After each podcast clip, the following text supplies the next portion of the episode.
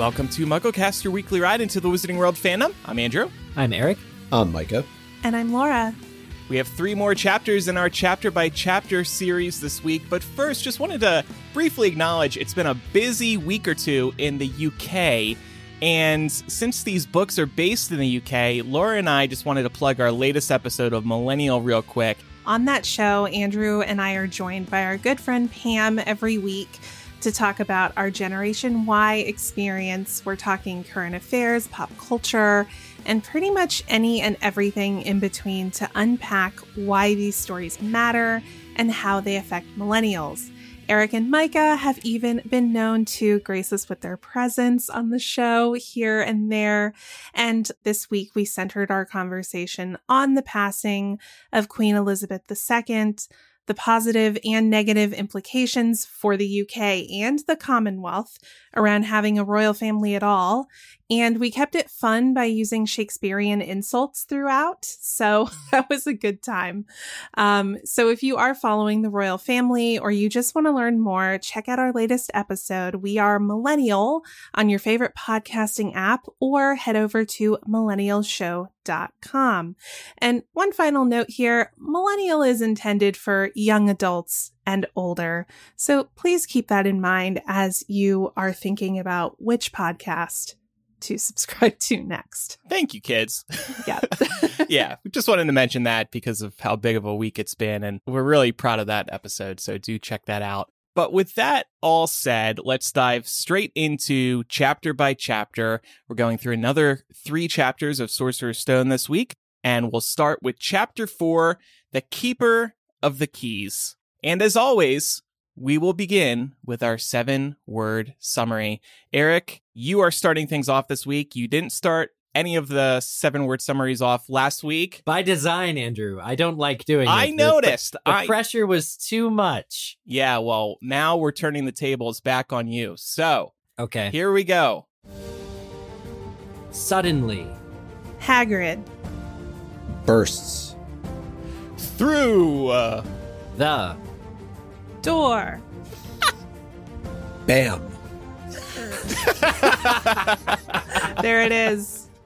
Perfect. It's our first one. I would have used another adjective, Laura, when it came to you. I would have said like tattered door or broken door or destroyed door. There we go. It works fine. Micah made this way better, I think. Yeah. I agree. At least we didn't end in hooray. I did think about that, by the way. Yay. So this is a pretty straightforward chapter.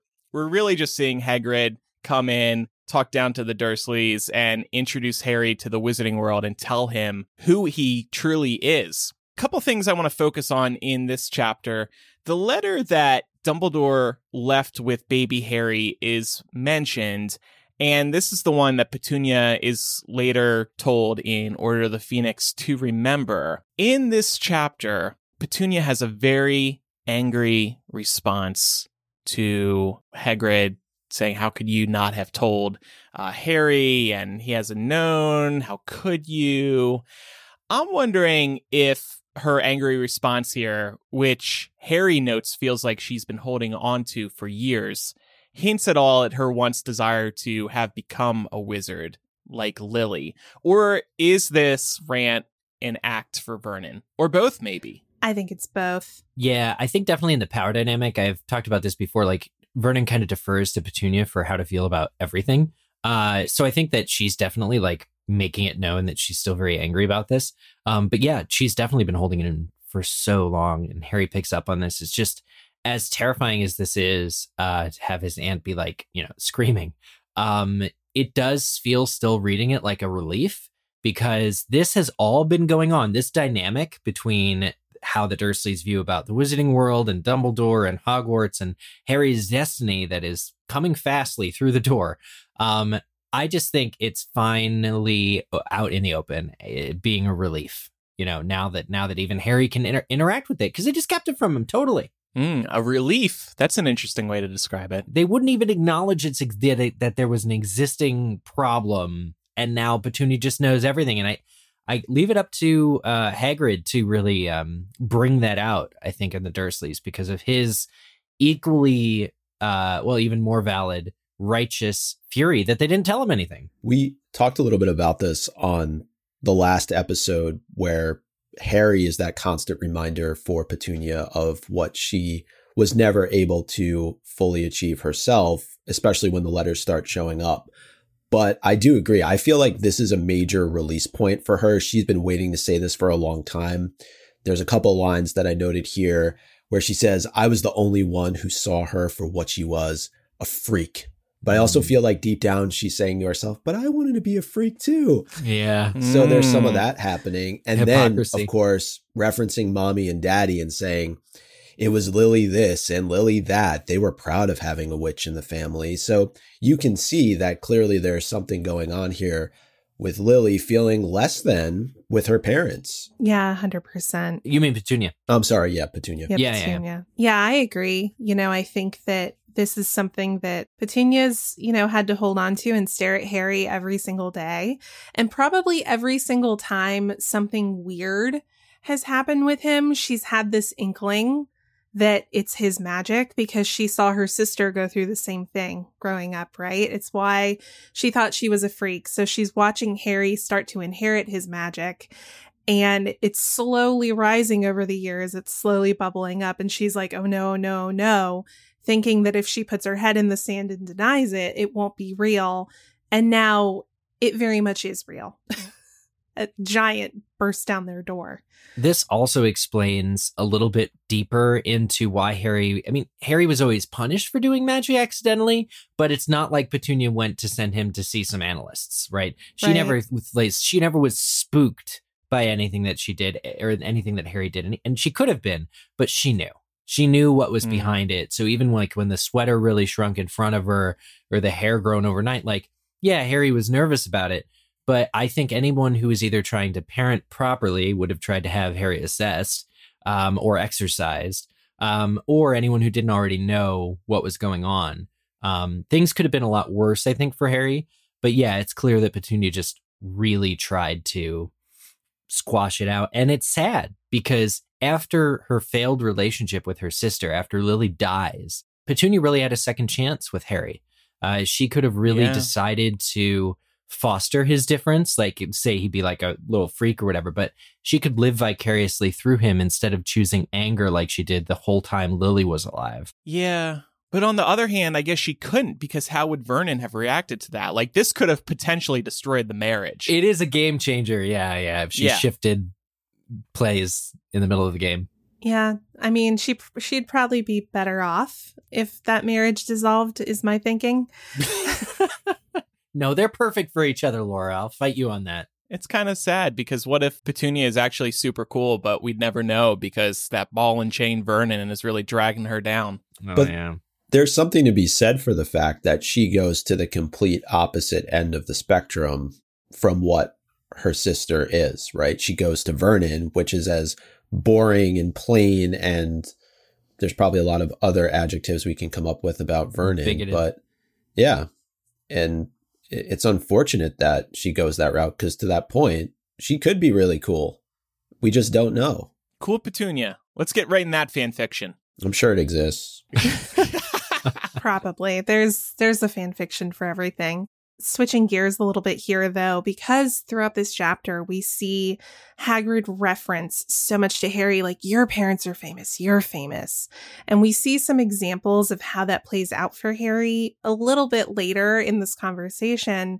But, you know, it took me back to last week's conversation when we were talking about Dumbledore saying Harry's famous before he can walk and talk. It wouldn't be good for him to be exposed to this right now. But we also know that fame can just be really hard on kids in general. There are some, you know, really sad real life examples where fame has not gone well for child stars, for example. So reflecting on last week's discussion, I'm wondering if we think Harry is more prepared to face this now than he would have been to grow up in a wizarding culture. Oh, yeah. He's still just 11, though. Still feels very young. It is still very young. I just have to believe, going back on what we were saying last week, literally anything would have been better than the Dursleys. Like, I really, really believe that, especially rereading these now. because I think what we're meant, like as a kid, I would think, okay, Harry's coming from nothing made him very humble, right? And it was this great thing, the great attractive quality in a hero who, when he learns he's famous or has money, doesn't care. He's like, I got by this far without money. I don't need to brag, show it around or whatever. And like, yeah, sure. Being modest is a great character trait and one we find in a hero. But he literally believes he's worthless. He literally believes he does not deserve any of this. So there's a little bit more of a dark side to his modesty, which is he has very low self-esteem. And that's caused by the abuse that he got. And so I think there must have been a way to raise Harry in another world where he didn't get so much, you know, kind of learned to value himself and his own decisions. Maybe it would have made him a better student in school. Yeah, it is hard to say, though. And we see it really in the next chapter when he goes to Diagon Alley, how he starts to handle that fame. And there is a level of modesty to it. He seems pretty controlled, but certainly I would imagine if he grew up knowing who he was, that could have easily created a massive ego for him and gone to his head really quickly, where maybe he would have been more closely aligned with the Draco Malfoys of the world. Or more like his dad when he was younger. Yeah. You know, that's a really interesting point. And he's kind of susceptible to being an arrogant prat. That's really interesting. I mean, if Sirius raised Harry, Harry would probably have a big head about him, just knowing that was where Sirius and James both kind of failed. Yeah. Yeah, I do wonder, though, you know, if we're thinking about these what if scenarios, we know that Sirius has this problem in the core books of seeing Harry as James. But I wonder if he had had the opportunity to raise him, if that would have still held true. Yeah, he would have definitely seen Harry from a young age and they would have grown apart. He wouldn't have inherited Harry when Harry was basically his dad's age, when his dad died. Right. You know, instead. I'm curious, you know, we see that it's Hagrid that Dumbledore tasks with going to pick up Harry from the Dursleys. And Harry is reluctant at times throughout the course of the chapter to really believe everything that's going on around him. And I'm wondering, is Hagrid the right person here? Like, do we feel that he's overly convincing in his claims, or is it more so the way that Vernon responds, right? Vernon denies. Vernon has this backlash with everything that is coming out of Hagrid's mouth. So I'm wondering, is it more the Dursleys that convince Harry that this is all true than Hagrid himself? Because if you had like this big giant show up in the middle of the night out of nowhere to tell you that you're a wizard, I'm not sure that's so convincing. Right. And he's got sausage links pouring out of his pockets, an owl, like all these odds and ends, which he seems like he's this nutty person who just happened to show up on this little rock island. I think it's both, because there's a key moment in this chapter where Hagrid says to him, you ever make anything happen that you couldn't explain? I might be quoting the movie more than the book, but this happens in the book as well. And Harry realizes, oh, yeah, I popped up on the roof. I, you know, made that glass disappear. Like, he has done a bunch of strange things. So it does all start to click for him. So I think it's the combination of him finally being able to explain all the odd occurrences that he's been able to make happen, and the Dursleys losing their minds. Right. They wouldn't react quite the same if they didn't know it was the truth. And there's some crazy thing about the truth, which is it's really persistent. You can tell that there is a truth that's been leveled towards them, and they just have to meet it. So I think it's equal parts. Definitely the Dursleys' reaction would indicate that Harry has been lied to, and convinces him to kind of just go off with this guy through Diagon Alley. As far as whether he's the right guy for the job, yes, excellent. 10 out of 10, no notes. I feel very we're going to get there. We're going to debate that in the next chapter, because I can't wait. I have some serious doubts. Yeah.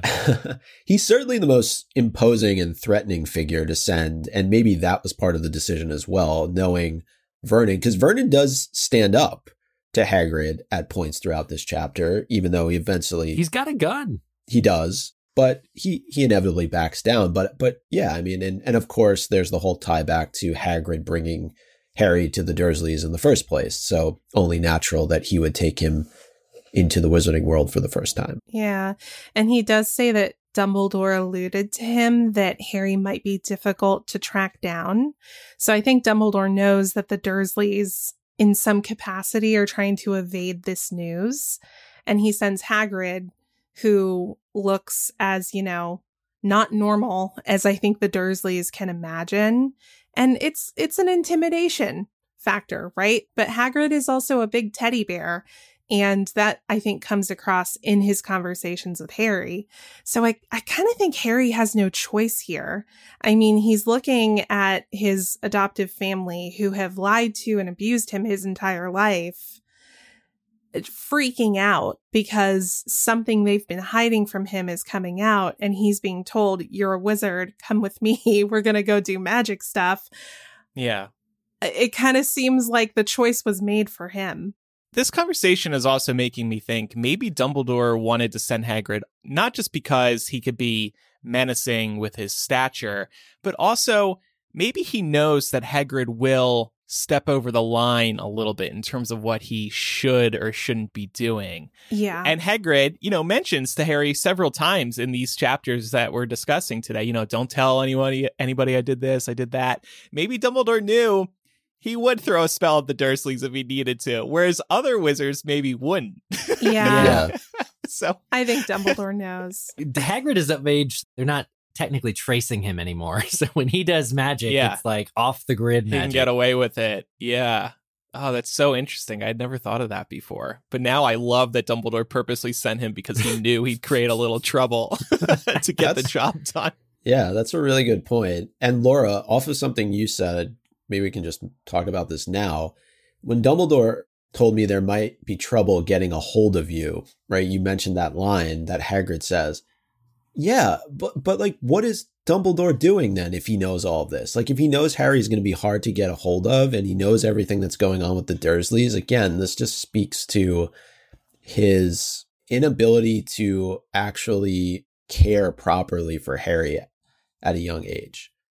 Like, it's clear he has some level of insight into what's going on, and he's not doing anything about it. Yeah, for all of the work that we know Dumbledore did about deprogramming himself from the Gellert-Grindelwald days of the greater good, I think the greater good still kind of haunts Dumbledore. And we see that in cases like this where it's like, hey, the important thing is that Harry has the blood protection.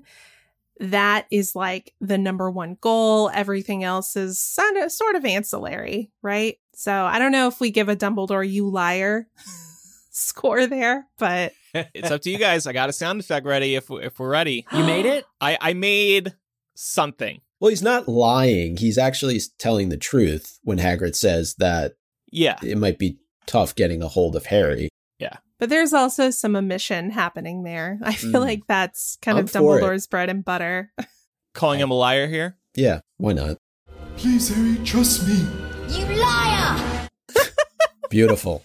So here's another interesting part from this chapter. Vernon says, and this line made the movie too, I am not paying for some crackpot old fool to teach him magic tricks. God, I can hear it. This is, I am not paying for some... And I think many readers... If you've already read the Harry Potter books, you might agree with this description of Dumbledore. Speaking of Dumbledore being a liar, he can be a bit of a crackpot old fool. What I also found interesting about this line is that we did learn later from the author that Hogwarts is allegedly free to attend because the students' tuition is funded by the Ministry of Magic. Okay, but I feel like this is a retcon. A very clear one, because it's also mentioned in the next chapter that Harry will need money. Yeah, he needs money to get him started. Yeah, to get him started. And maybe it's like shopping for school supplies. But I feel like this is something Hagrid would have mentioned in this chapter or chapter 5, that Hogwarts is actually free. Not necessarily to Vernon, but maybe to Harry, because Harry is concerned about the fact that he doesn't have money. So, yeah, I do wonder, and maybe some of our UK listeners could help fill in the gaps for us here. Are there any boarding schools that are government subsidized in this way? Because when I think about life over here across the pond. If you send your kid to a boarding school, you are absolutely paying for it. Yeah. Well, but there's not a government that relies 100% on your kid getting sent to a secret boarding school to learn very secret gifts. So maybe not, but... That's true. I mean, it could be part of the International Statute of Secrecy, right? That could be the justification for why the ministry pays for tuition. Yeah, there's an incentive for them to train the students up, first of all, but then also to keep them totally separate from the general populace for most of the year. Even if Hogwarts wasn't free, they'd probably give Harry a free ride, a scholarship of sorts. There's probably one in his name already. Yeah, exactly. They were like... The Chosen One scholarship. Oh, yeah. Harry won it again. Hagrid's like, he's been down to join Hogwarts since he was born. And in that case, school should probably be free for you, especially if you're an orphan, especially if you're the chosen one, especially if Dumbledore is really going to need you. I love sort of this idea of the shrewd Harry where he's like, 7 galleons for wand. Can you make that 3? I know I have a big destiny ahead of me. Like, yeah, haggling Ollivander with all the shop owners for like all of his stuff. Yeah, I mean, he should get a free ride everywhere. He should get a complimentary wand. Yeah. It's the least Ollivander can do for helping Tom Riddle. Yeah. It's literally the last wand in the store. So he's like, you wasted my time, sir. You said you've been doing this how long? Since 382 BC? Come on, do better. Also, considering what we find out his brother wand did, yeah, I could see him being like, hey, you made the wand that caused all of this. So you knock 2 more galleons off the top? I'm just going to take this. Bye. Come on. It is, though, just such a classic Vernon Dursley line. Like, that kid's not getting any of my money. Right. Yeah. That much is clear. They made that decision long ago. After they waste so much money on Dudley. Yeah, great point. Couple odds and ends. Just wanted to mention again, Hagrid and the many things in his pockets. He's able to cook sausage right there on the spot. That sausage wasn't refrigerated in his pocket. I'm a little grossed out by that. He's able to boil tea. This is also an animal welfare nightmare. He's keeping a live owl in his pocket and then sends it out into a storm to let Dumbledore know his mission was successful. By the way, I believe a couple months ago on our Patreon, or it's in a video coming up, I have this, foot-tall Hagrid statue. I bought it from Hallmark, 15, 20 years ago when they... It was on the first one. Oh, it was in the first one. Okay. I watched it. Okay, thank you. No problem. And it's a beautiful statue of Hagrid, but he's got sausage links hanging out of his pocket in a reference to this little scene. And thinking back to that makes me happy. Hagrid also mentions being expelled from Hogwarts, but doesn't explain why. We'll hear about that, of course, in the next book. Right. I love how quickly he brushed that off. He was like, don't worry about that. I'm a cool wizard. Don't ask questions. I also thought it was, and I know we mentioned it briefly earlier on in this discussion, but Mr. Dursley brandishing a weapon is just even more cartoonishly funny when you consider that Hagrid, being half giant, would very likely not be injured by a gun. So Hagrid didn't even need to take the rifle and bend it, but he was just doing it to show Vernon, okay, sir, sit the heck down. Yeah. Can wizards be seriously injured by guns? I think many of them. The fact that, I think Hagrid could still be greatly inconvenienced by a gun. Could, poke his eye out still, right? I mean, not all of them is covered in giant skin. That's true. I guess I'm just thinking about, we see stunning spells and how they just bounce off of him later on in the series. That's energy, though. That's not a... he's still got flesh. He can be, pierced by it. Yeah. My general rule is, unless you can, arresto momentum, the bullet, all wizards can... pretty much get shot and killed by normal guns. Okay. It says more about Vernon, though, the fact that he went out of his way to purchase a rifle for this expedition to the island. And I'm guessing he didn't know how to use it. Yeah, that's the other thing I was going to say. Just a guess. One of the other big things, though, that happens in this chapter is we get Voldemort name dropped. I don't know if it's for the first time. I think it happens in the first chapter as well, right? When Dumbledore is talking with McGonagall. We get a little bit more context to what happened to Harry's parents, But I thought it was particularly interesting as they start to talk, Hagrid and Harry, that Hagrid says that he doesn't think Voldemort had enough human in him left to die. And very interesting. Even early on, we're getting kind of hints of Horcruxes, although not explicitly stated. Yeah. And Hagrid doesn't even know that. Right? Yeah. Like, he doesn't know anything about the Horcruxes, but the fact that, you know, people who are pretty well connected in the wizarding world can make that assumption says something about where the story is leading us. That's a good point. Yeah. But what shocked me the most about all the Voldemort stuff is he says it right in front of the Dursleys. So now even Dudley knows what Harry's parents' deal was. And you can't take that back or can't undo that. I'm sure Petunia and Vernon learned something too when Harry was talking about it, even though they knew the general beats. It would have been in the letter. Yeah, and it speaks to his dreams as well. We've gotten a couple mentions through the first few chapters of Harry's dreams and him seeing this blinding green light that, like, he wrongly associates maybe with being a traffic light. But now, obviously, we're getting a little bit more insight into that. Yeah. So let's get into chapter 5, Diagon Alley, or Diagonally. And Laura, are you ready? No, not really, but we're going to do it. Magic. Is. Being.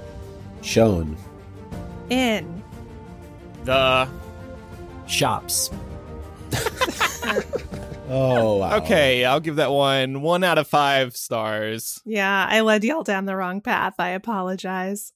Well, I mean, I think you were right to start off with magic, because this is Harry entering the wizarding world and experiencing all the magic for the first time. And He's delighted by it. He's a celebrity. Cauldrons galore, owls, whimsical shops, vampires, hags, brooms, his gold, a mystery package. And this is all thanks to Hagrid being his caretaker. But like we were getting at earlier, is Hagrid, who noted that Dumbledore trusts him, and he's very proud of that, being irresponsible at times. And let's talk about why I think he can't be trusted. Midway through their Diagon Alley errands, Hagrid goes off for a drink because he claims to somehow will take care of the motion sickness he had after riding into Gringotts. Now, I've been on Escape from Gringotts at the Wizarding World. I've been on some coasters, sometimes against my will. You never left me to go get a drink. Yeah. No, that was me. I did. I get motion sickness very easily. And after I get off a coaster, my solution is never to go drink alcohol. So I love Hagrid.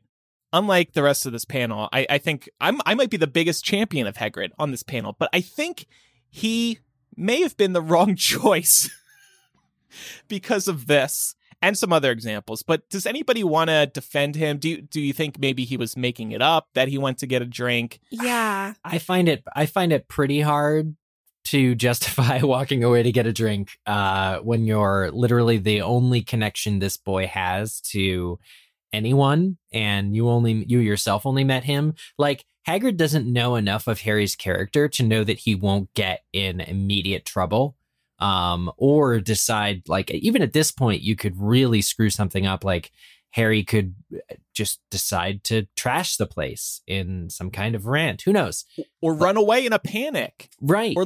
Or Hagrid also knows that Harry is a celebrity. Everybody knows him. So you also run the risk of a ton of people suddenly swarming around Harry and badgering him with questions.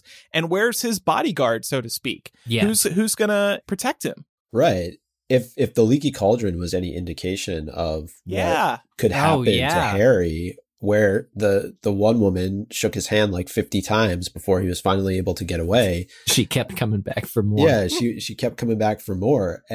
I agree with that. I think it's very negligent to leave an 11-year-old child. It would be like taking them literally to a theme park and just saying, you know what? Go explore this this store here. I'm going to go get a drink for, a couple minutes. Reasons. Yeah. Well, I think, too, that although, you know, to play the sort of the counterpoint to that, most of the most important discoveries of yourself happen when you're alone in a big city, right? I think that speaks to me as I travel looking around. Like, it's the same thing that Harry does in year three by having like an extra week in Diagon Alley. He kind of forges his own path. He's way too young now to be doing it. But the experience with Ollivander, the experience with meeting Draco and Madame Malkins for the first time just would have hit differently or would not have occurred at all if Hagrid were right there watching over him. So I think, I'm not saying there's wisdom in what Hagrid did, but it has the fortunate side effect of Harry really does kind of start to come into his own because he is on his own. Yeah, that's fair. But and I know I equated it to like a theme park, but I think it's more like being in a foreign country for the first time and being left on your own. Yeah. Yeah. I mean, I definitely see the disadvantages of leaving Harry alone at this stage in time. However, I did want to talk about the time in which this story takes place and ask y'all if you remember being kids. You know, we all grew up in the 90s, the early 2000s. There were plenty of times where at age 11, I would say starting around that time, I was allowed to walk into a store by myself and it wasn't a big deal. I don't think parents do that quite as much anymore because of the current state of the world, but it was pretty common and it wasn't seen as a big deal. So I think that's part of this. The other thing I think is I don't think Hagrid actually went off to get a drink. I think that he told Harry that, but he turns up really quickly with ice cream cones for the both of them. Remember, he gets into Madame Malkin's. She puts the cloak over him. She begins pinning it, and he exchanges a few lines of dialogue with Draco, and then suddenly Hagrid's in the window holding ice cream cones. And I think that, you know, Hagrid wanted to surprise Harry, giving him a little bit of the defense here. Whoa. Even though Harry's excited to be learning about the Wizarding World, it's probably starting to get a little overwhelming. And ice cream is like the most familiar thing that Harry sees in Diagon Alley this day. Aww. Do you think he had second thoughts and then didn't go and get a pick-me-up? Yeah, maybe he was like, poor kid, let me get him some ice cream, possibly. He stepped away just to throw up. And then he went right over to the... Yeah. But doesn't he also have a flask in his jacket? He does. It's somewhere in there. Yeah. The other thing it could have been is damage control, because Hagrid knew that if Harry ever met Florian Fortescue, a.k.a. the coolest wizard in the entire world, he never would have left the parlor. He would still be there for years. So Hagrid had to go and get the ice cream thing out of the way first. Yeah. So another example here, while Hagrid is off getting ice cream / getting rid of his nausea, Harry has his first encounter with Draco, though he's not named in the scene. But reading it the second time, you know this is Draco. And since Hagrid is absent, Harry's left to deal with this rando who Hagrid probably would not have let him interact with had he been present. And thanks to Harry's convo with the mystery boy, this is, I guess, one good thing that comes out of it. Draco quickly becomes less appealing to Harry because he's prejudiced. He talks poorly of Hagrid. He sounds entitled, and he hates on Hufflepuff. Now, let's take a little moment here to pour one out for Hufflepuff, because we get lines that start the Hufflepuff hate amongst readers for decades to come here in the Muggle world. So there's this line from Draco, imagine being in Hufflepuff. I think I'd leave, wouldn't you? and then Hagrid. And I think we brought this up on the show a few months ago. Hagrid says, everyone says Hufflepuffs are a bunch of duffers. And Harry gloomily predicts that he would be put in Hufflepuff. This is the beginning of Hufflepuff being treated as the lesser house by readers. And this is another ding against Hagrid. Who does Hagrid hear this from to begin with? He says everyone. Yeah. Well, when you work at a school, you hear it every day. But not just that. He passes it on to Harry like it's fact. Yeah. As an employee of the school himself, he should be lifting up every Hogwarts house. I don't know if this is a bad writing decision. I don't know if this is just reflective of Hagrid's character.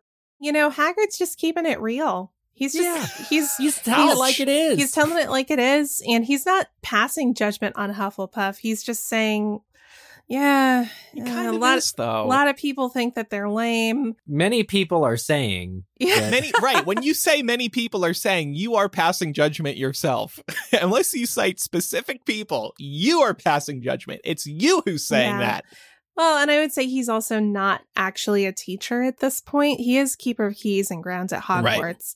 But I think we can talk about this when we get to Prisoner of Azkaban, if we feel like we see him become more neutral in his approach towards the houses once he's a teacher. I think that would be really interesting to look at. That's a good point. He's still... He represents the school. He's an adult. It's still inexcusable to me. He's supposed to be impartial. I know Snape is too. And he's an adult. But let's not forget, he's the first adult interaction to the Wizarding World officially that Harry has. I just kind of took this, though, as like part of the information drip that we're getting as readers and that Harry is getting. And, you know, there's that line. I don't know, remember if it was in this chapter where Hagrid just kind of says to Harry, oh, I forgot how much you don't know about the Wizarding World, that there are houses. And so is this a misstep on his part? Yeah. But we also get a Slytherin set up too. So that only really leaves two houses for Harry to be sorted into. Right. We get, to Micah's point, the beginning of Slytherin being set up as the bad house. Hagrid says, you know, Hufflepuff would be better than Slytherin. There's not a single witch or wizard who went bad who wasn't in Slytherin. You know who was one. Yeah, we know that's not strictly true. Yeah, we know that many of the bad guys for the next couple of years are going to be hailing from Ravenclaw. Right? That's what I was thinking, too. It's like, funny, because especially in this book... Quirrell. Who we're looking at being the bad guy. Yeah. Yeah. And then Lockhart next year. And Pettigrew was Gryffindor. So let's just take a quick vote here. Was Hagrid the right person for the job? Just to recap, some positives. He did successfully help Harry get everything on his list and bought him an owl, which was very sweet. Oh. Harry doesn't die, so that's a big plus. And, you know, I think Hagrid does a great job of gaining Harry's trust, which was really key in making him comfortable going off to London with a stranger.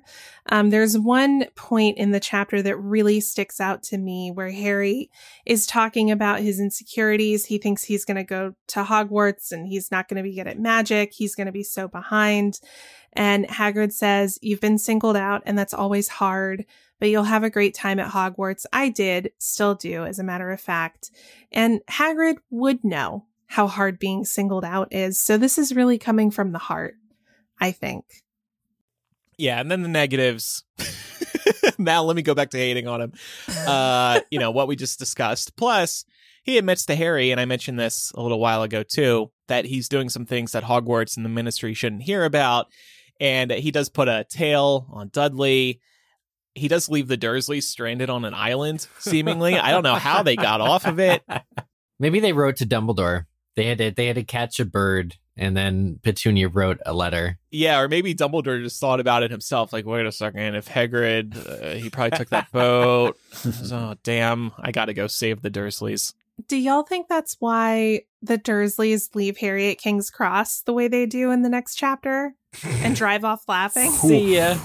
Oof, that is vicious. Can we think, though, of somebody else who would be better suited for this role other than Hagrid? Because I feel like, I agree, if it's Dumbledore, then it's like, whoa, teacher's new pet. Yeah. I don't know that it would set. I feel like Hagrid is the right fit because he's soft as it relates to Harry, right? He's a comforting presence despite his size. I don't think Harry is really intimidated at all by him, but yet he's imposing enough to do all the things that need to be done in these chapters and protecting Harry. I'm trying to think of somebody that would have been worse. McGonagall. The Dursleys would not be alive anymore. If McGonagall had showed up at the Hut on the Rock, they would have left. They would have never been found for their attitude.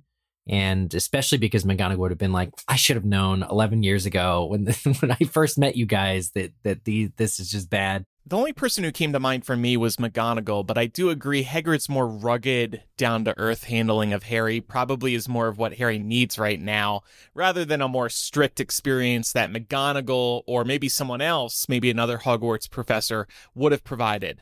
Well, and I think, too, about, you know, have any of y'all ever had a mentor? It could either be in a school setting, a work setting, whatever. And although that mentor is affiliated with the institution that you're joining, there's still like your initial connection to that. They're your safe space to be able to share your insecurities and to ask all the questions that you maybe think are dumb questions. And because of that relationship, that person just tends to keep it more real with you. Yeah, I think Harry needs a really gentle introduction to the wizarding world, and Hagrid gives him that. For better or for worse, there are clearly some areas where Hagrid could maybe improve on his babysitting, but I think overall he was the right choice. I also would just add, I don't think Hagrid would really lie to Harry, unlike other people we know. True. Wow. Yeah, fair. Okay, you've all convinced me. I'm going to go ahead and say he was the right person for the job, even though there's some serious aspects here that I'm questioning. But he was good enough. I'll say that. Good enough. You would never let Hagrid babysit Brooklyn? Absolutely, positively not. No. He does have dog biscuits. So this is a big chapter for Harry. He's entering the Wizarding World, like I said, for the first time. And of course, very big moment for Harry. He goes to Ollivander to get his wand. But I've got some questions about Ollivander. So we meet this older gentleman who knows every wand he's ever sold. And what a character. This guy just right out of the gate admits he sold the wand that gave Harry that scar and killed his parents. Oops, sorry about that. Except he didn't even apologize. He also does say, if I had known what that wand was going out into the world to do, and then he trails off. Would he have not sold that wand? He absolutely would. I feel like it's his duty as a wand maker to give each customer a wand. It might pain Ollivander to not sell a wand, not because he's money grubbing. He's, you know, he's just a straight up businessman. But I feel like that was what he was born to do: give wizards wands, find the right wand, give it to them. Here's the thing. He's eccentric. Ollivander's just an old eccentric. And that's the kind of thing, like, after all that time with him, Harry's not sure if he likes this guy.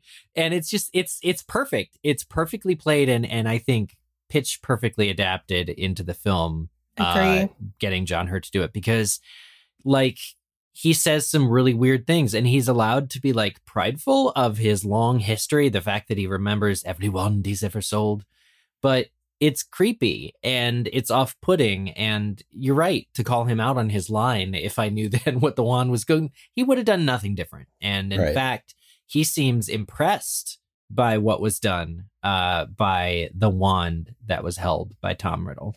By the way, that's such a Ravenclaw line, too, from Ollivander, that he remembers every wand he's ever sold. Well, and to be able to be really neutral about talking about levels of magic. You know, he says great and terrible things were done with that wand. So he is acknowledging that it wasn't good for anybody what happened as a result of Tom Riddle getting that wand and later becoming Voldemort. But you can't deny the level of magic and the ability that comes with it. All of that murder. Very impressive. Yeah. And I mean, it again comes back to it being our choices that define who we are. And I think Ollivander is alluding to that here when he says, we can expect great things from you. And maybe there's a tinge of hope there. Maybe he's thinking this is redemption for this wand core that did so much damage before. Yeah. But something else I would bring up, I don't think Ollivander knows that Harry didn't know his history until the day prior. I think Ollivander's assuming that Harry knew what happened. So in his mind, this is not news to Harry. He's just plugging in a gap with some additional information. He has no idea. This is completely overwhelming to Harry. And I also wonder, you know, if Harry hadn't found this out from Ollivander But he found out from someone else years later. Like, let's say Dumbledore dropped, you know, a truth bomb on him in the office and was like, oh, yeah, by the way, your wand, Voldemort's wand, they're brothers. I think it actually might have been worse for him to find out later. I think we get moments in these chapters of establishing connections early on between Harry and Voldemort, and this is one of them, right? Yeah. That their wands share these brother cores. The scar gets mentioned a couple of times in these chapters, and then, of course, kind of the info dump that Harry gets from Hagrid about what happened that night. So I think it's important that it's set up early on that these two are very much connected to each other. Yeah. Yeah. It's just another reminder that Harry's really getting thrust into the reality of his world very quickly. And you just feel terrible for him. Like, okay, yeah, it's good that he does hear this information, but just keeping in mind that he is an 11-year-old, this is all really tough stuff to hear. All while experiencing imposter syndrome, which we'll get to in a little bit. But this next moment really excited me because of an interview we had on the show a couple months ago. Harry chooses the right wand, and red and gold sparks shoot out. Gryffindor colors. And when I read this, I remembered that when we had on the original Philosopher's Stone illustrator on the show a couple months ago, Thomas Taylor, we had asked him why Harry was wearing a red and gold scarf on the cover when he's at platform 9 3/4, clearly he hadn't been sorted yet. So why is he wearing a Gryffindor scarf? He thought he got a red and gold description from chapter 2. But reading this line in the book, this appears to be, and I did a little search to see if there was another occurrence, the first time red and gold are specifically mentioned in the book. So I think Thomas Taylor decided to put a red and gold scarf on Harry because of the red and gold sparks coming out of his wand. That checks out. It seems very like, what are the colors of magic and receiving the wand that's meant for you? Well, it's red and gold, according to the book. Yeah, we need to email Thomas Taylor and be like, hey, we found it out. It took us a couple months, but we figured it out. Yeah. Well, I wonder if everyone's wand shoots red and gold sparks when they get the right one. What is a good question? It's also like, is this a foreshadowing moment? Like what? Of him being a Gryffindor? Yeah. It's like the sorting hat technically sorts everybody, but right. Ollivander knows a couple of days early. Yeah. The color. Maybe it's Ollivander is the sorting hat. Dun, dun, dun. Yeah. Ooh, major twists. Any theories here about the sparks, the colors? I mean, aren't all sparks kind of red or kind of gold? Like they shoot, like I'm thinking of like welding metal. Yeah. Like those are all kind of red. So maybe what Harry's seeing is just light, you know, in a really interesting way. But I know that when they're doing their detention in the Forbidden Forest, and Fang and Hagrid are there and Harry encounters Voldemort, they're instructed very specifically to set up either red sparks or green sparks, depending on if they're safe or if they've encountered a problem. So there are spells that do differentiate the color of sparks that come out of your wand. I don't know what they are, but so the fact that it came out red does seem to indicate that Harry will be a Gryffindor. Yeah, and I wonder too, because there's no particular spell being cast at this point. The wand is just reacting to being held by Harry. And it gets me thinking about what are some other times where we've seen, you know, sparks randomly emit from a wand with no clear magical purpose other than just to be there. And so I'm trying to think if those always align with a person's house colors or if it can just be dependent on the situation. Maybe the wand's in a really good mood that day. Well, here's my connection to it. Like Dumbledore was a Gryffindor, and Dumbledore's phoenix / familiar is the one who's, you know, wand core, the tail feathers and the wand core for Harry. So maybe it was red and gold because that's just the color that the wand would innately be through that connection. Yeah, maybe it has to do with the core. Maybe, you know, unicorn hair is like silver and blue or something like that. Yeah. Ravenclaw. Yeah. Yep. Dragon heartstring would be green and black. I like that. But at the same time, I like the idea that it was also a little bit of foreshadowing on the author's part that Harry was going to be sorted into Gryffindor. Yeah, I'm inclined to think that's a little bit of what's going on here, but I do like these theories that y'all are sharing. So reviewing his best day ever, Harry is experiencing some imposter syndrome. Everyone knows him and admires him, but Harry doesn't have the memories of why he deserves the accolades, and he recognizes he hasn't had a day of education about magic, so it's just a very strange situation for him. Like, everybody knows me, they think I'm really talented, but I don't know a lick of magic. At least magic that I'm trying to do purposefully, yet. I think it's one of the first times, if not the first time, that Harry is thrust into a difficult situation at too young an age. It's not normal for an 11-year-old to experience imposter syndrome, and I feel really bad for Harry here. He's put into, like I was saying earlier, all these very adult situations that no child should ever have to go through. Maybe we can have a little discussion here about imposter syndrome. Do y'all remember feeling it at 11? I was maybe feeling it starting around like 16, 17. Yeah, you have to be told your limits or decide that for yourself before you realize you can't attain something. But much of my childhood, thankfully, was just like, oh, I'll try and do something until I'm told I can't or find out that I can't. So yeah. Doubting myself didn't come into. I mean, I was nervous about things like trying out for the school play, but I think the first time I really started doubting myself or had imposter syndrome was later in adolescence or closer to like adult age. I feel like I've experienced some kind of imposter syndrome in multiple stages of my life. And honestly, the first time I really remember feeling it, I was around 11 or 12. And it was when we moved states. We moved from Texas to Georgia during the summer. I was starting middle school in the fall. And of course, that's, a very tumultuous time for anyone, I think. And I felt a lot of pressure starting at a brand new middle school in a brand new state where I didn't know anyone. I didn't have any friends. I felt like I didn't belong. I didn't know what my place was there. And I didn't have a name for that feeling at the time, but it was definitely imposter syndrome for sure. And then I think just going on throughout life, there are really normal times where it crops up. Anytime you're moving, I think about even starting podcasting. I remember being on the first episode I was on of MuggleCast being like, I don't know if I should be here.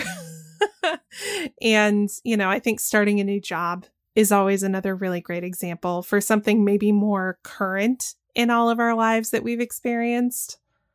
So, yeah, the struggle is real. Definitely starting MuggleCast for the first time. This is like such a wide audience. Definitely feeling like I had to prove that I could do it.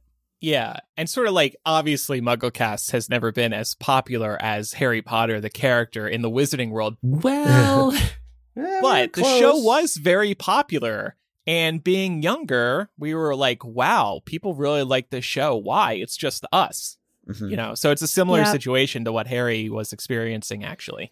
Yeah, I agree with all the examples that have been raised and have experienced some of that myself. What I'm curious about, though, with Harry, though, too, is that does he feel this way because also for the first time he's being treated like a human being by Hagrid? Oh, yeah. And he's never been treated that way before. Like, Hagrid gets him ice cream. Hagrid takes him out for a meal before he gets the train back home. Buys him an owl. Yeah, he gets gifts.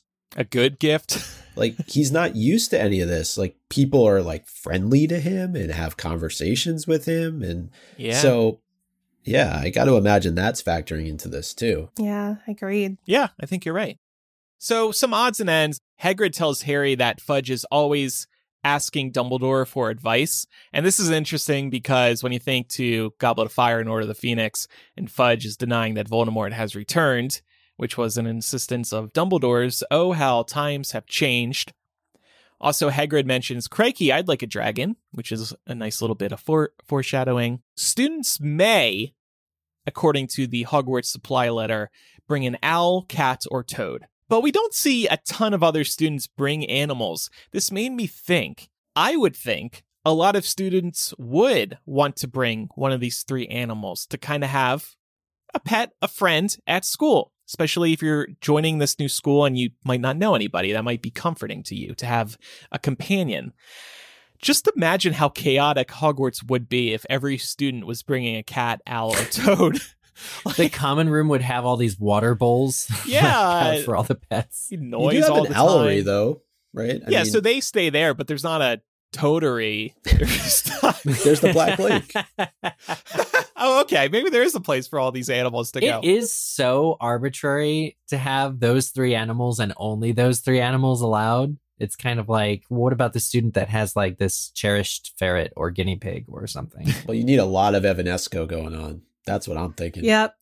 Yeah, definitely. It just makes me think like it's just another way Hogwarts can be so chaotic with all these animals potentially running around at the school. Well, I think it's mentioned at some point that toads have fallen out of fashion. I think Hagrid may even say that, yeah. Which is so funny. Neville has. Yeah, poor Neville. It's Hagrid being like, oh, no, those aren't in fashion anymore. You will be made fun of. Let's get you something else. It's such a faux pas. Well, we also in this chapter get the first mentions of Bathilda Bagshot, who obviously becomes extremely important later on in the series. We also see our first mention of the Nimbus 2000. And Hagrid notes to Harry that Gringotts is hundreds of miles under London. I had forgotten about this. Obviously, we knew Gringotts was underground, but I had forgotten how far underground it was. And Hagrid also goes on to talk about the dragons that are guarding high security vaults, and he alludes to how impossible it is to get out, which is a nice thread to connect to Deathly Hallows, because we know what happens there. In hundreds of miles under London. Yeah. You're getting close to Earth's core. I mean, that's like, it must be pretty hot down there. I'm surprised the gold doesn't melt. Oh. I was wondering about the geological impacts of being that far underground, but I wasn't going to go there. No wonder Hagrid was feeling sick. He was having a heat stroke. I just did the math. I Googled it.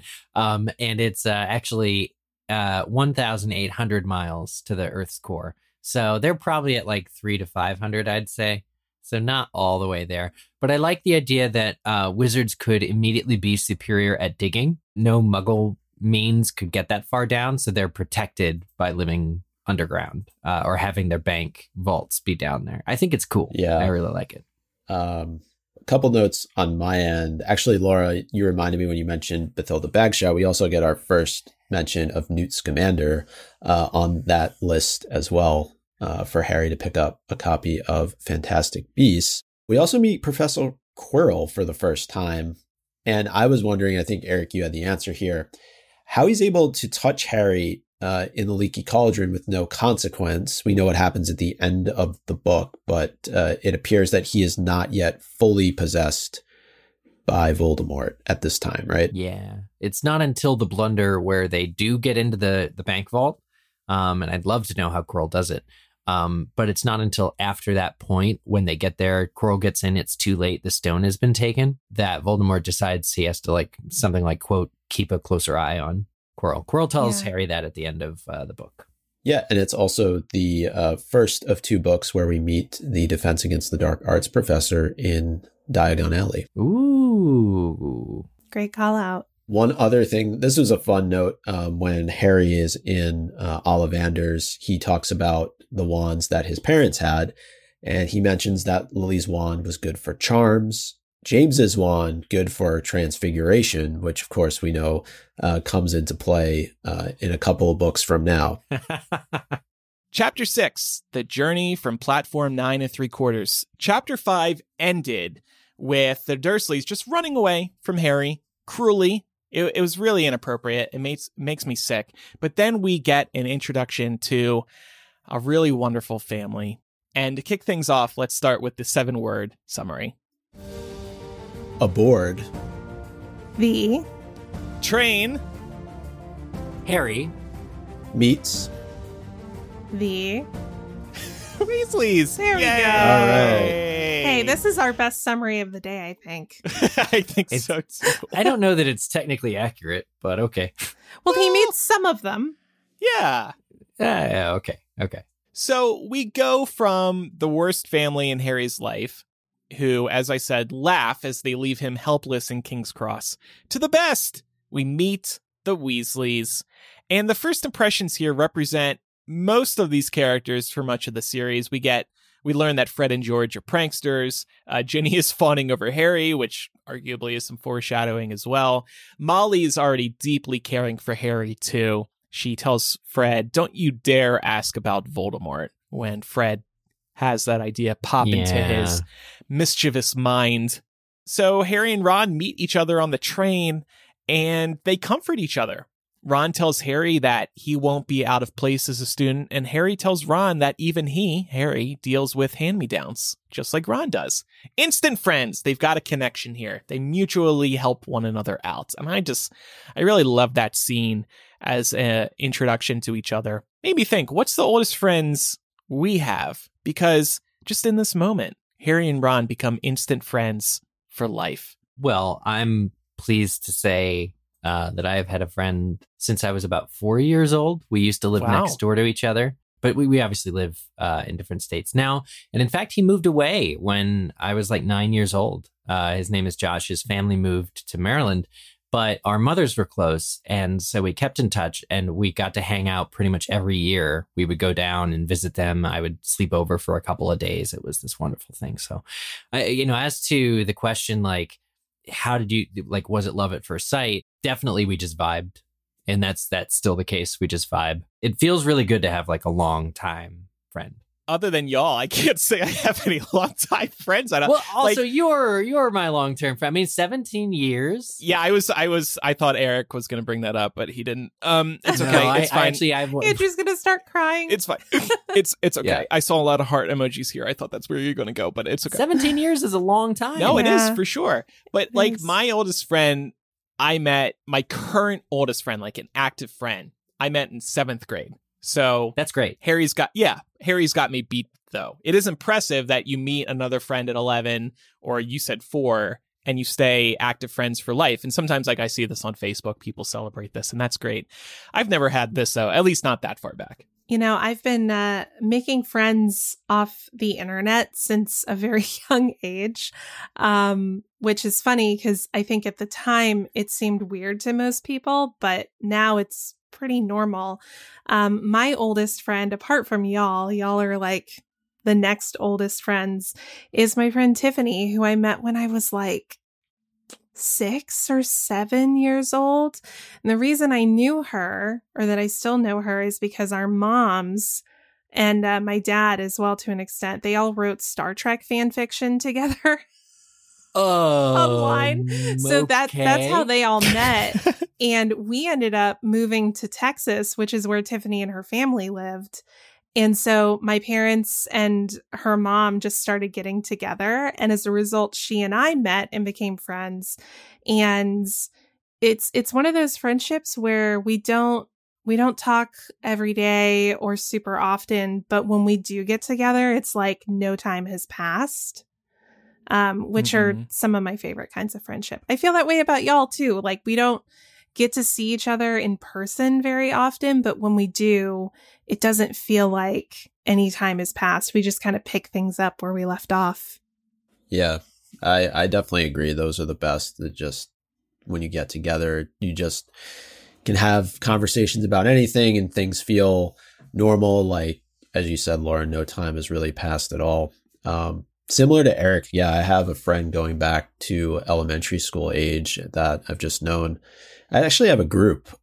We've kind of pretty much all stayed in touch with each other, and certainly we've all moved to different parts of the country and started families. But I think anytime we get together, it's just very easy and fun. So it was nice reading this about Harry and Ron, how they were just able to connect kind of instantaneously, and you knew that it's a friendship that would last a lifetime.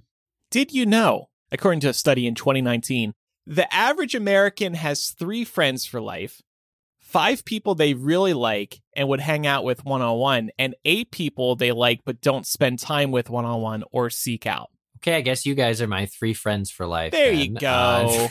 I feel fortunate. I have more than 3 friends for life. It's y'all. Show off. And then 1 or 2 people outside of this panel. I think maybe this is a benefit of podcasting. You can kind of get ahead of the average. If you're podcasting with people for a really long time, presumably you like them. And then outside of podcasts, you have some other friends, actually. Yeah. Yeah.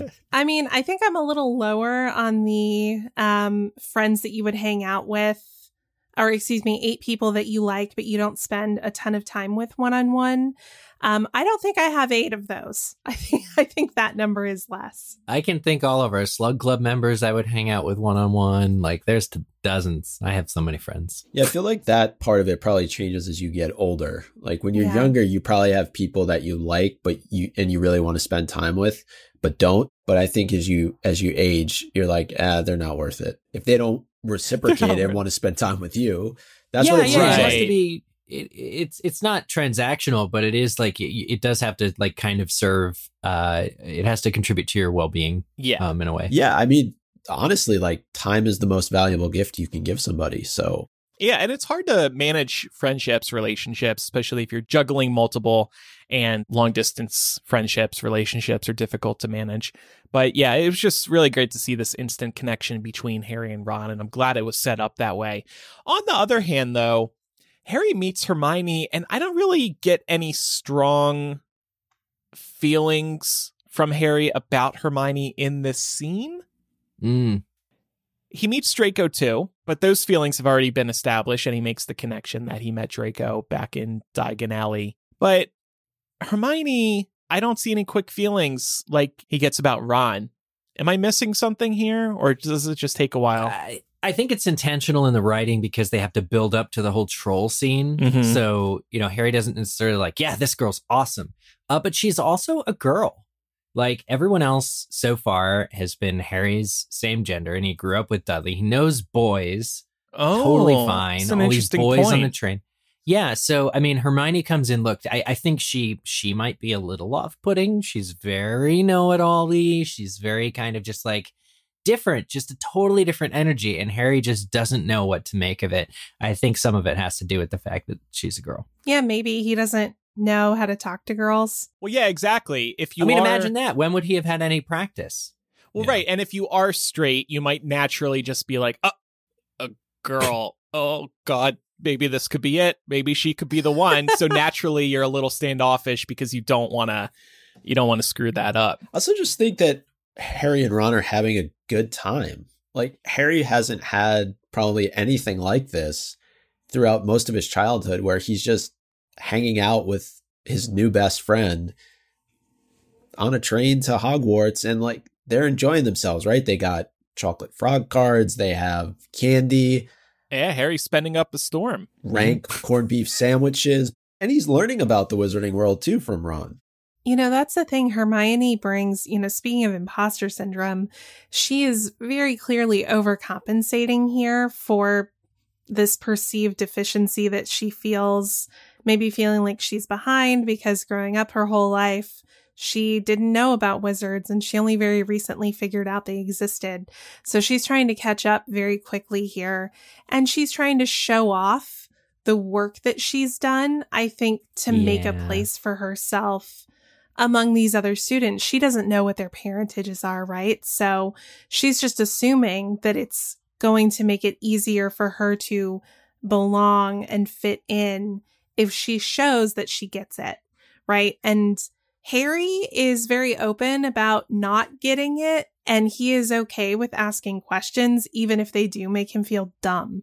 So there's an interesting juxtaposition between these two here. There's also this, I mean, we know Hermione is deeply insecure, especially about many things. But she's also very take charge in this moment. You know, she comes in there, she's helping Neville out with the whole Toad thing. She's assertive.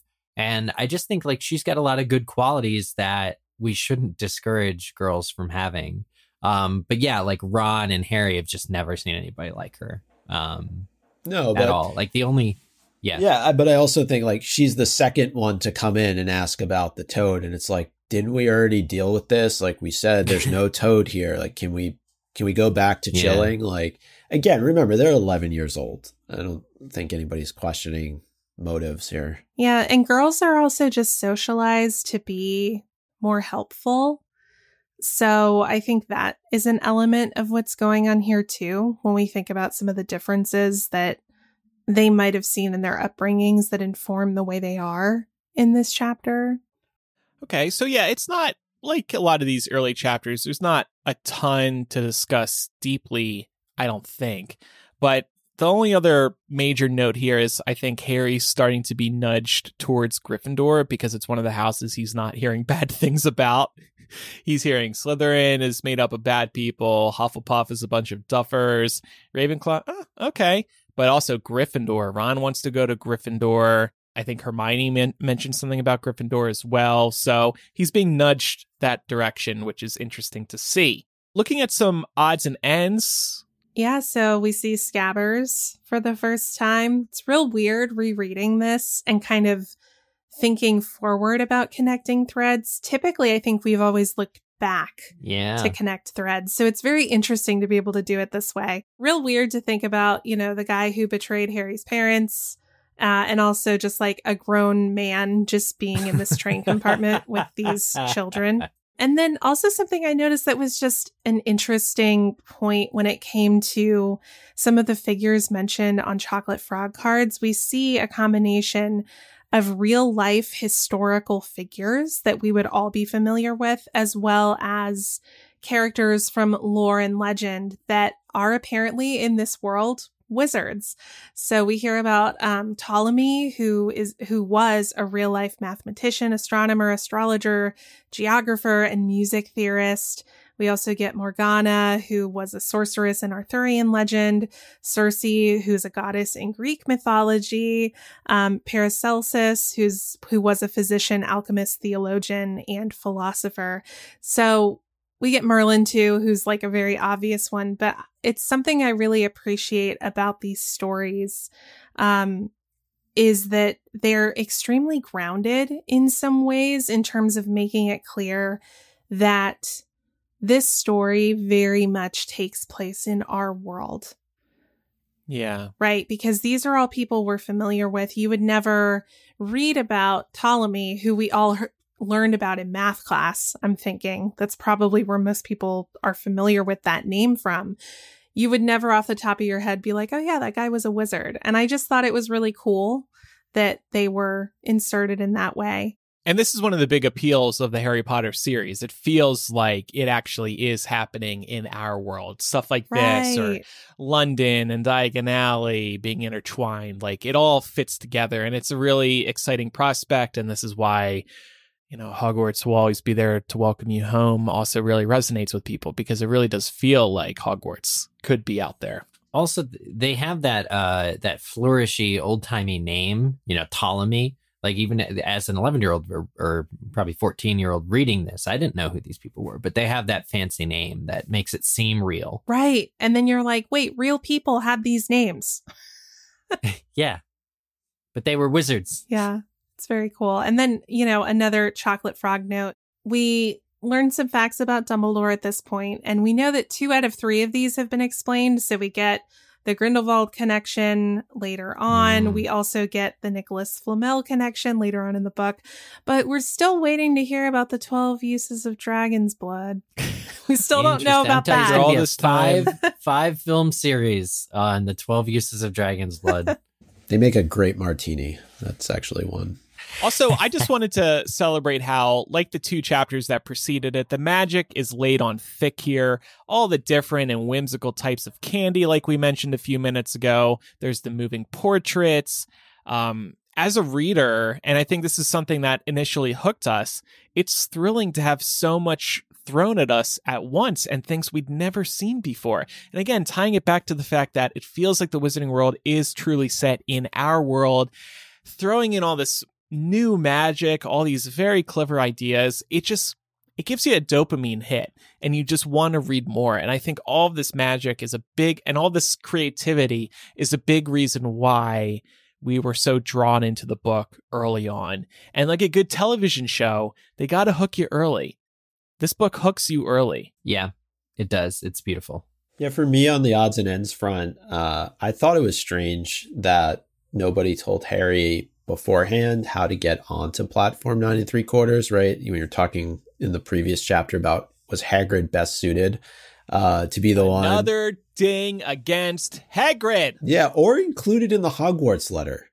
Like, maybe Harry misplaced that given all the letters that showed up for him. But I feel like, you know, like that's pretty important, especially for like Hermione. How did Hermione know how to get on?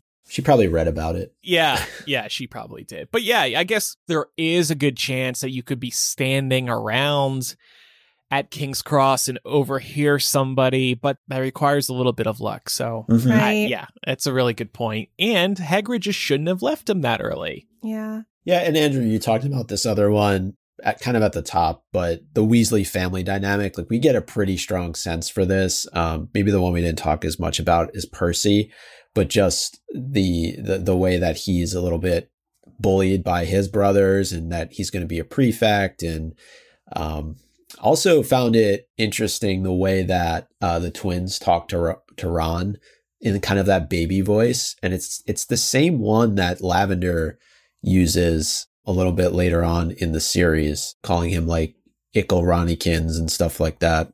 I also really love the rite of passage. I think that's worth mentioning at the end of the chapter of the first years going over in the boats. I don't know if we had like any traditions like that when we went to school. Certainly not as cool as that, but I didn't take a boat to school. No. Yeah, no boats. No boats. No boats. No, you're right, though. It is an iconic moment. And of course, a really special moment in the movie as well. And we get that iconic poster. And oh, it's now the background of the MuggleCast Collectors Club as well. Right. Interesting that should happen this year, starting this year. Yes. Okay, so that's chapters 4 through 6 of Sorcerer's Stone. But now it's time for our MVP of the week. And remember, with this new chapter by chapter series, we're either recognizing a chapter or a wizard. So here we go. And I'm going to give mine to Ron. I just love that early connection between Harry and Ron, and I celebrate Ron for extending a hand to Harry, and the chemistry between them initially really warms my heart. I'm going to give a most valuable chapter to Diagon Alley. This is Harry's first introduction to the Wizarding World, where he physically gets to be in it. And he's not just sort of subject to being approached by people who are wizards. And it's our first opportunity as readers to see what that world looks like, interact with the characters there, see all of the quirky shops and the things that you can buy in them in Diagon Alley. And it really just sets Harry up to be prepared for Hogwarts, because that's a huge adjustment. I'm going to give it up for Molly Weasley, because without her, Harry is not going to Hogwarts in his first year. Fair. Even though Hagrid didn't take him all the way to the platform, like he maybe should have done, my MVP is going to Hagrid. I just do think he was the perfect rough around the edges guide into the amazing Wizarding World and Harry's destiny. Well, if you have any feedback about today's episode, you can email mugglecast@gmail.com. Or you can use the contact form on MuggleCast.com. You can also send a voice message. Just record it using the voice memo app on your phone and then email us that file. Or we've got a phone number, 1-920-3-MUGGLE. That's 1-920-368-4453. And next week on the show, Chapter by Chapter continues. We'll be doing chapters 7 through 9, maybe. Right, Micah? Or maybe we'll do 7 to 8. Or did you read the chapters already? Yeah, we'll see. We'll see. I have not read them yet. Okay. These episodes are already pretty long, so we might be going to 2 chapters sooner rather than later, especially if we have a guest on the episode. It looks like we will have a special guest on next week's episode. Working on it, but looking pretty promising. Cool, cool. Well, it's time for some Quizage. Last week's question, who are the 4 known members of Dudley's gang from Chapter 3 of Book 1? This, of course, excludes Dudley, who's part of the gang. The correct answer is Piers, Dennis, Malcolm, and Gordon. Correct answers were submitted by Colby Cheese, Booba Tooper Puss, Brock, Salty Slytherin, Ravenclaw from Nebraska, Dobby Gets a Sock, Sophia the Ravenclaw, Luna Lovegood for Life, Artemis Fido Jr. II, Bort You Know Who, Greta Letta, Elizabeth K. MuggleCast is the true 8th story. Aww. Andrew and Pat's number 1 shipper Oh, my goodness. And the chosen taco. Wow. Here is next week's Quizzitch question. From which vault number does Hagrid retrieve the Philosopher's/Sorcerer's Stone? Submit your answer to us on the Quizzitch website, the MuggleCast website, MuggleCast.com/Quizzitch. Choose Quizzitch from the main nav bar. Make sure you're following MuggleCast for free in your favorite podcast app so you never miss an episode, and leave us a review if they allow you to. Also, don't forget to follow us on social media. We are MuggleCast on Instagram, Facebook, Twitter, and TikTok. That does it for this week's episode. Thanks, everybody, for listening. I'm Andrew. I'm Eric. I'm Micah. And I'm Laura. Bye, everybody. Bye. Bye. I love you, Hagrid.